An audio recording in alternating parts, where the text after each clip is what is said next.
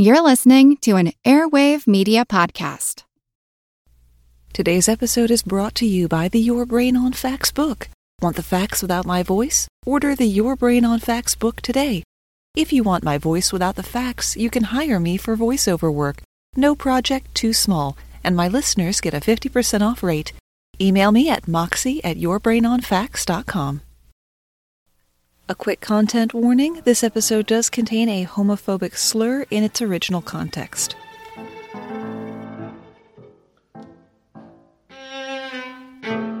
The history of the human being is divided into two major epochs, the dividing line between them being the first written record. If you were asked to name the greatest advance in mankind's ability to record its history and disseminate ideas, before the internet, of course, you might well say that came in 1493 when Johannes Gutenberg of Germany created a printing press with movable type. Gutenberg was a little tardy to the party, as it turns out. How tardy? As much as 400 years. My name's Moxie, and this is your Brain on Facts. Another day is here, and you're ready for it. What to wear? Check. Breakfast, lunch, and dinner? Check. Planning for what's next and how to save for it? That's where Bank of America can help. For your financial to-dos, Bank of America has experts ready to help get you closer to your goals. Get started at one of our local financial centers or 24-7 in our mobile banking app. Find a location near you at bankofamerica.com slash talk to us. What would you like the power to do? Mobile banking requires downloading the app and is only available for select devices. Message and data rates may apply. Bank of America and a member FDIC. What was so big about movable type? Well, movable type meant that each letter had its own little block, and they could be arranged in any format that was needed to make any text. Prior to that, the entire page of text had to be carved in one single block of wood, like an enormous stamp. Now, consider the amount of time it would take to carve one such block. Then multiply that by the number of pages in even the shortest book. Any printing press was an improvement over hand lettered manuscripts, but the Gutenberg press could print over 200 pages per minute, which gave the world what would be called the Gutenberg 42 line Bible. Books and the ideas that they contained were no longer the exclusive purview of the very wealthy. Greater access to ideas and information was a causative force behind such things as the Renaissance, the Protestant Reformation, and the Industrial Revolution. But Gutenberg did not create the first movable type press. A printing press with movable metal type was developed in Korea during the Goryeo dynasty, which ran from 819 to 1392, in a desperate attempt to preserve religious texts in the face of a Mongol invasion. The effort was successful, but only just barely. A single copy of a single volume of one book remains. It's called the Jikji, which is the abbreviated title of a Korean Buddhist anthology, whose title can be translated as Anthology of Great Buddhist Priests' Zen Teachings. Jikji is a little easier to say. The Jikji is a collection of excerpts from the teachings of the most revered Buddhist monks throughout successive generations, collated by a monk named Gyogan. It was published in two volumes in 1372, though the first volume has been lost completely. Further weakening the Gutenberg was first position, the Korean press wasn't even the first press that had movable type. The earliest known non metallic movable type press was developed in China in the 10th century. That press used clay blocks, which would prove to be too fragile, though it was thought to have directly influenced the Korean design. There's also evidence that Gutenberg's press may not be an example of simultaneous invention. A record in the Swiss Museum of Paper indicates a papal delegation to Goryeo brought printing technology back to Europe. Korea's claim to origination carries some serious bona fides in the form of a 2001 addition to the Memory of the World program by UNESCO, the United Nations educational, scientific, and cultural organization.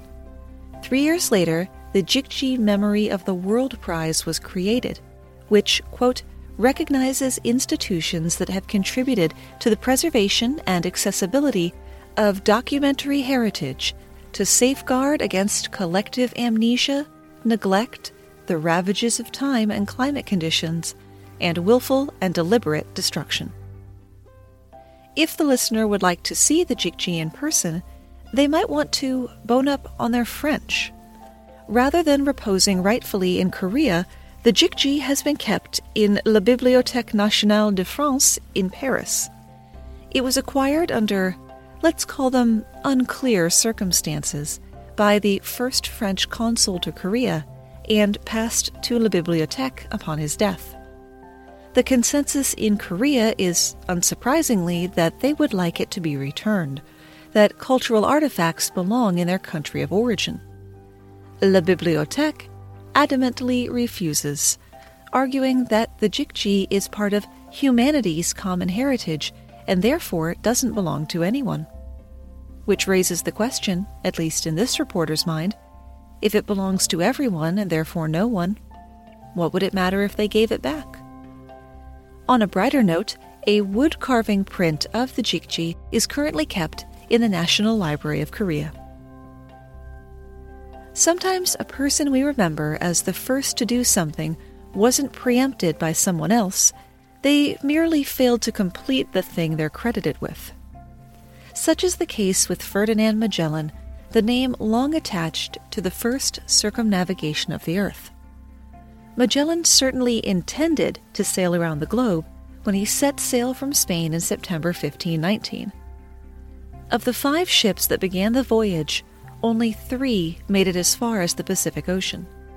One was turned back by mutineers. Another was abandoned as it sailed through what is now known as the Strait of Magellan. It had taken a month to reach the Pacific Ocean, and the crew of that ship had given up any hope of a good outcome. The three remaining ships floated in the Pacific Ocean for nearly three months, unable to resupply until they landed in Guam. The crew was near starvation, but with so much distance behind them, it looked like they were going to succeed in reaching the Spice Islands, so they pressed on. In the end, only one of the five ships would return to Spain, with a scant 18 of the original 260 crewmen. Magellan himself was among the dead, having been killed when the Spanish were defeated by natives in the Battle of Mactan in the Philippines in April of 1521. There are two schools of thought as to who should be credited with the first circumnavigation in Magellan's absence.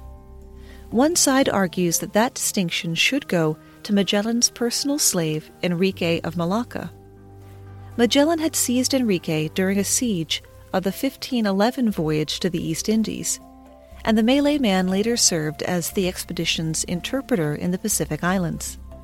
Shortly after Magellan's death, Enrique abandoned the expedition and disappeared. Rightly so. By then, he was only a few hundred miles short of his origin in Malacca. If he continued on to his homeland, as many speculate he did, Enrique would have earned the credit of being the first person to circumnavigate the globe, completing not Magellan's journey, but his own. Some historians argue that Magellan's mission was completed by the handful of sailors who made it back to Spain under the command of Juan Sebastian Elcano. Elcano became captain of the ship Victoria after Magellan and two subsequent captains died, guiding her to the port of Sanlúcar some three years after they had set out. Elcano was awarded an annual pension and a coat of arms by Charles I of Spain, featuring a globe with the motto Primus circumdedisti me. In Latin, you went around me first which sounds rather more like a Boy Scout badge than a prestigious honor, but hey, it's nice to be recognized. Another name inexorably connected to pioneering accomplishments in long distance travel is Charles Lindbergh.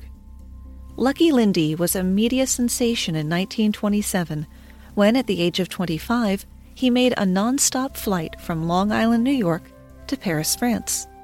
He covered about 3,600 statute miles, or 5,800 kilometers, alone in the single engine Spirit of St. Louis, in what was lauded to be the first non stop flight between North America and Europe. While he retains credit for managing the flight alone, to have been the first to fly across the ocean, Lindbergh would have to have pulled those 33.5 hours any time before 1919. That was the year John Alcock and Arthur Brown flew a modified World War I bomber from Newfoundland, Canada to Connemara, Ireland.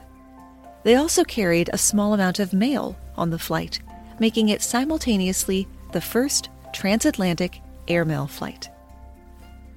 Englishman John Alcock had been fascinated by aviation as a teenager and was a military pilot during World War I. Taken prisoner in Turkey after the engines of his Handley Page bomber failed over the Gulf of Xeros. Scottish born to American parents and raised in England, Arthur Brown was an engineer before the war. He also spent time as a POW after being shot down in Germany. In April of 1913, the Daily Mail newspaper offered a prize of £10,000, about $340,000 today, to the aviator who shall first cross the Atlantic in an aeroplane in flight from any point in the United States of America, Canada, or Newfoundland, and any point in Great Britain or Ireland in 72 continuous hours. Understandably, the contest was suspended with the outbreak of war in 1914 but reopened after the armistice was declared in 1918. During his imprisonment, Alcock fixated on the idea of flying across the Atlantic one day. After the war, he approached the Vickers Engineering and Aviation firm, who were converting a bomber for the long flight, replacing the bomb racks with extra petrol tanks, where Alcock's enthusiasm impressed them so much he was appointed as their pilot. When an unemployed Brown approached Vickers looking for a position, his knowledge of long distance navigation convinced them to take him on as Alcock's navigator. Taking off on July 14, 1919, the two pilots found themselves in for a flight that was difficult and treacherous, to put things mildly. The overloaded aircraft had difficulty taking off and only barely missed the tops of trees the wind driven electrical generator failed, depriving them of radio contact, their intercom, and their heat. An exhaust pipe burst shortly after that, causing a frightening amount of noise which made conversation impossible. I had a 1980 Volvo in the late 90s that had a crack in the exhaust line, and we couldn't even talk over that. They had to fly through thick fog, which should only be undertaken with gyroscopic instruments, which they did not have. Alcock twice lost control of the aircraft and nearly hit the sea after a spiral dive. Their electric heating suits had also failed, making them very cold in the, oh, did I mention it, open cockpit. But their coffee was laced with whiskey because at that point, why not? Brown had to climb out onto the wings and knock accumulated ice from the carburetors while Alcock flew dangerously low in the hopes of preventing the engines from freezing over again. Sixteen hours later, the two of them landed in Ireland. The situation did not improve at that point as locals tried to wave them to a landing strip, but they crashed into a bog.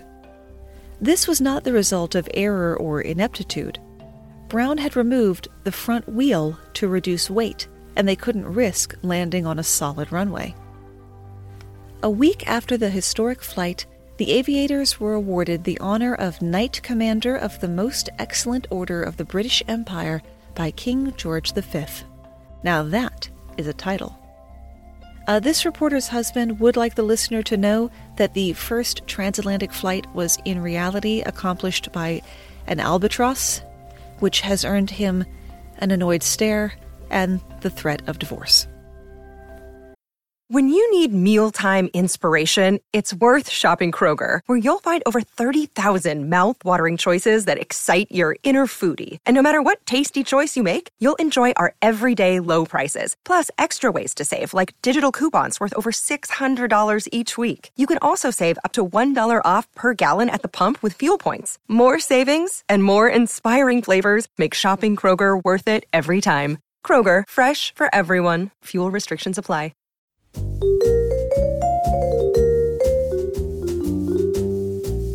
Have you ever wondered what really happened to Amelia Earhart or the lost colony of Roanoke? Do you ever find yourself scouring the internet for vicious Victorians and their murders by gaslight? Or perhaps you're just sick and tired of women being constantly misrepresented or plain lied about throughout history? If so, join me, Katie Charlwood, history harlot and reader of books, on Who Did What Now, the history podcast that's not your history class part of the Airwave Media Network. Available on Apple Podcasts, Spotify, or wherever you listen to podcasts. Adios, au revoir, au revoir, my friends. Bye bye.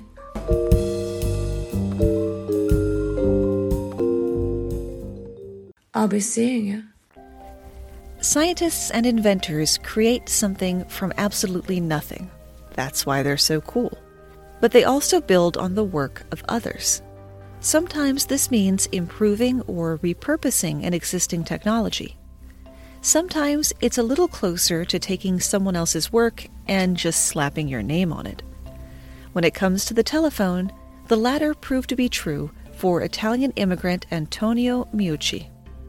Meucci studied the principles of electromagnetic voice transmission for many years. In 1856, he installed a crude telephone like device in his house to connect his basement workshop to the second floor where his wife was ill at the time. In 1871, he filed a patent caveat, a sort of legally binding dibs that existed at the time to signify a person's intention to file a full patent, describing what he called his sound telegraph. Unfortunately for Meucci, the caveat was not properly written and it left out key information. It detailed the need to insulate the parts and even the user without explaining that the sound is being converted to variable electrical conduction in the wire. Other sections were so vague that it was unclear that he had created anything new at all. It was omissions such as these that allowed Alexander Graham Bell to file his patent for the telephone in 1876.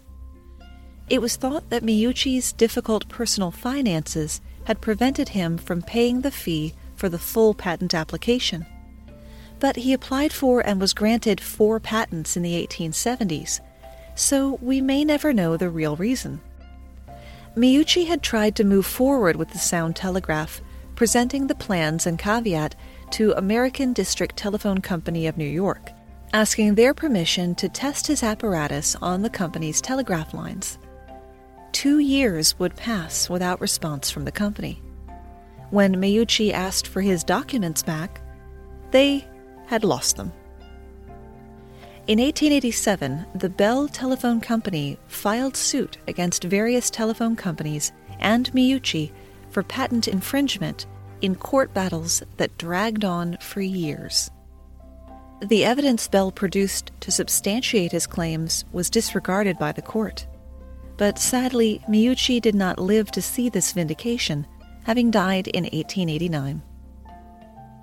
Bell's name is often said in the same breath as 19th century America's inventor emeritus Thomas Edison, credited with giving the world the incandescent light bulb.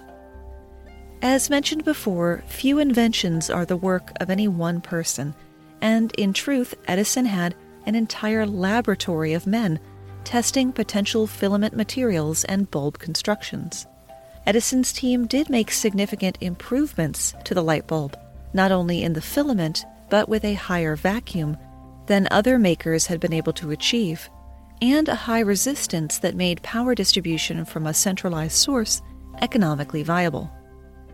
There were numerous ancestors to the light bulb before Edison's 1880 patent, some of which had patents of their own. As early as 1802, Sir Humphry Davy, the ether sniffing scientist and bon vivant you heard about in Physician Test Thyself, who's also written about in the Your Brain on Facts book, demonstrated incandescence with a strip of platinum. As a filament, it didn't glow bright enough or last long enough, but the precedent had been set. In 1838, Belgian lithographer Marcelin Jobard invented an incandescent light bulb with a vacuum atmosphere using a carbon filament. Five years later, British scientist Warren de la Rue enclosed a coiled platinum filament in a vacuum tube. The concept was that the high melting point of platinum would allow it to operate at high temperatures, and that the evacuated chamber would contain fewer gas molecules to react to the platinum, improving its longevity.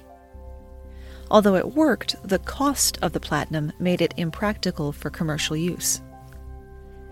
In 1841, Frederick de Moleyns of England was granted the first patent for an incandescent lamp with a design using platinum wires contained within a vacuum bulb. Another of Moleyns' designs used carbon. In 1845, American John W. Starr acquired a patent for his incandescent light bulb involving the use of carbon filaments. However, he died shortly after obtaining the patent, and his invention was never produced commercially. Some of Edison's R&D came in the form of just buying the patent rights from other inventors, such as Canadians Henry Woodward and Matthew Evans, whose lamp consisted of carbon rods mounted in a nitrogen filled glass cylinder.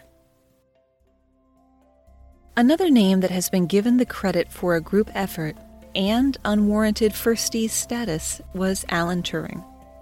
Turing is credited with cracking the Enigma code, the up till then utterly unbreakable German code system. This required the creation of the massive bombe machine, that's B O M B E, a 6 by 7 foot aggregation of gears, rotors, and 12 miles worth of wires capable of working to the equivalent of 36 Enigma machines. As the bombe worked its way through every permutation of rotor settings, electrical current would either flow or not flow through the system, which was checked by the bombe's comparator unit. Using this method, it was possible to check for a logical contradiction, ruling out particular rotor settings. If there was no contradiction, the machine would stop and the rotor setting could be noted down. These could then be tested by hand on a Typex machine modified to work like the Enigma. Meanwhile, the bombe could be started again, looking for the next possible solution until the code had been broken. It's been estimated that this single machine shortened the war by at least two years. Turing and his team expanded upon the earlier work of Polish mathematicians. British intelligence focused on employing linguists to try to decipher the German codes. The Polish, on the other hand, realized that they needed mathematicians capable of working out the patterns. Thus, they put together a team of their best. And if my gentle listener has any of these last names, I'm sorry in advance. The team was comprised of Henryk Zygalski, Jerzy Różycki, and Marian Rejewski. Working together, the three developed electromechanical computers they nicknamed bombas, meaning bomb, owing to the ticking sound that they made while in operation, which simulated the guts of an Enigma machine. Turing would eventually meet with the Polish team when British code breaking attempts hit a wall, and his now famous bombe was essentially a scaled up version of the Polish bombas, right down to the name.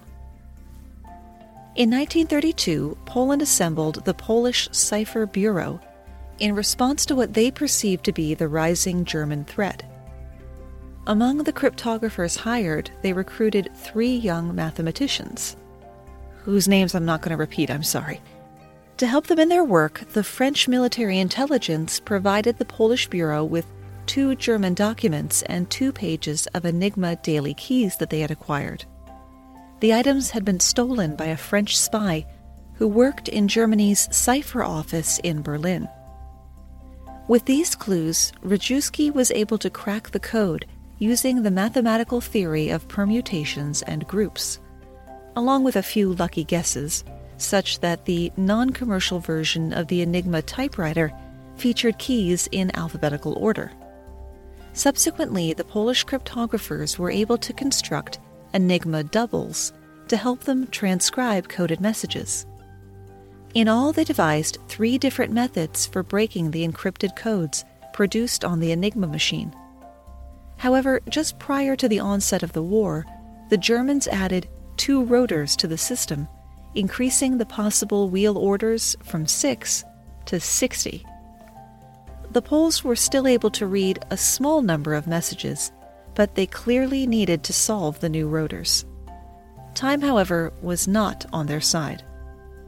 Once the German invasion of Poland became imminent in 1939, the Polish government handed over all of their research, including an Enigma machine, to the British in hopes that the British could continue their work. Which they most certainly did, resulting in the full cracking of the Enigma code during the early stages of World War II, and for which Britain has claimed virtually all the credit. Bonus fact a leap forward in deciphering Enigma codes came from a rather pedestrian place a weather report. The Nazis issued a weather report every morning encrypted by the Enigma code, a broadcast that was done in the same format daily the British realized that the last phrase on the weather report was probably Heil Hitler. That allowed them to crack and reveal the Enigma settings used for that day. Eventually, the Germans cottoned on and switched to a variety of different Enigma machines, such as a four or five rotor machine, as well as double encrypting messages. But the British codebreakers caught up to them too. The British themselves took the concept of the Enigma cipher and improved it in such a way that the Germans thought it was impossible to crack, as it was even more sophisticated than the Enigma itself. After Enigma, the second thing people know about Alan Turing is that he was homosexual. As is NBA center Jason Collins, the first professional basketball player to come out as gay in 2013. In 2015, David Denson followed suit and became what the press called the first openly gay active player on a team affiliated with Major League Baseball. The problem with that title is that LA Dodgers outfielder Glenn Burke beat them both to the punch by nearly four decades. Talent scouts thought Burke had the potential to be the Willie Mays of his generation. While coaches were impressed by his talent, they were not impressed by his openness about his sexual orientation. Burke did not suppress his identity, but sports writers refused to make any mention of it. They couldn't put that in an article. Coach Tommy Lasorda, known to my generation as the guy from the Slim Fast commercials and literally nothing else, and Team VP Al Campanis had the temerity to offer Burke $75,000, about $300,000 today, to marry a woman. In an irony that would seem farcical if it wasn't so tragic, Lasorda's son Tom Jr. died of AIDS related disease in 1991. To this day, Tommy Lasorda Sr. refuses to acknowledge his son's homosexuality. After only two years with the Dodgers, Burke was traded to the Oakland A's, where manager Billy Martin introduced him to his new teammates by saying, this is Glenn Burke, and he's a faggot. A little more than a year later, Burke left baseball behind entirely. Mentioning that Burke came before Collins and Denson is not intended in any way to detract from the risks that any of these men took in coming out. Professional sports is a temple for the, quote, male ideal.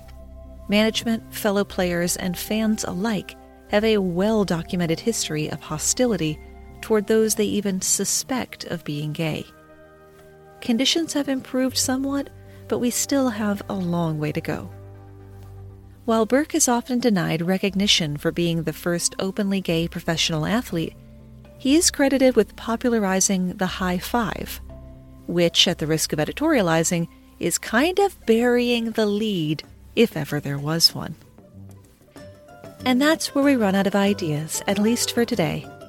Each generation of textbooks, written from other textbooks, solidifies a single version of events we knew to be true.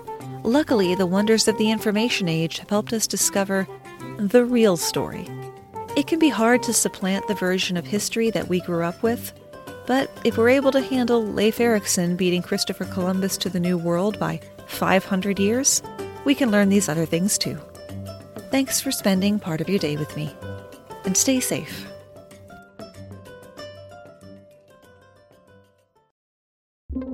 Get ready to geek out. The Wired Science Podcast explores all the latest and greatest in science everything from strange diseases and biological breakthroughs to interesting tech and mysteries in outer space. Listen to Wired Science today, wherever you get your podcasts. That's Wired Science, wherever you get your podcasts.